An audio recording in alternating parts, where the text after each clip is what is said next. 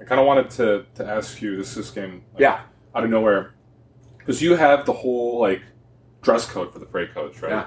you have the the orange polo Yeah. Under Armour you got the the snapback Yeah. back or the trucker hat Yeah. with the freight coach uh you know I was thinking a lot, I was thinking today about it when you were speaking I'm like this is fucking dope like this is dope like this is like I like how you also uh like the freight coach associates like like you are the freight coach, but like you also have the whole brand image Yeah. of yourself behind it. Yeah.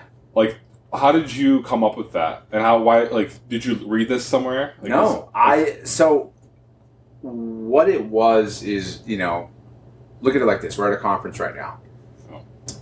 If I was wearing the exact same thing that everybody else was, a button up with a blazer, how am I going to stand out?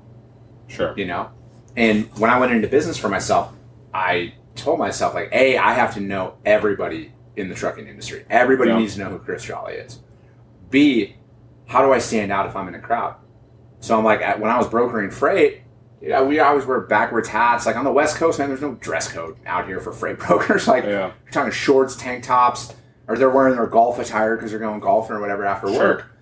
So I'm just like, fuck it.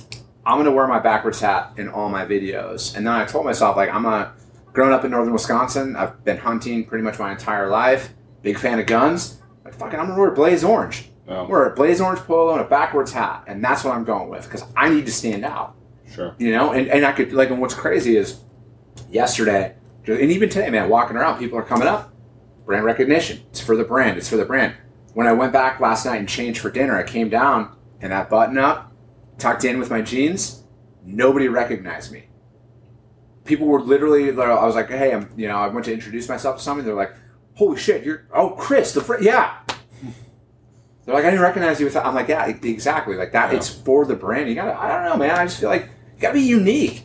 Oh, you know? 100%. You have to Yeah. be unique, but you can't be fucking afraid of what a couple of people are gonna say. Because like, that's the thing is like a lot of people are like, oh, people might fuck those people. Yeah, yeah. You know, like You said it fifty today at the panel, like you do it for the people that Yeah. like you, right? percent of the people are gonna support you, and fifty percent of the people aren't. Focus on the fifty percent that do. Well, the- the-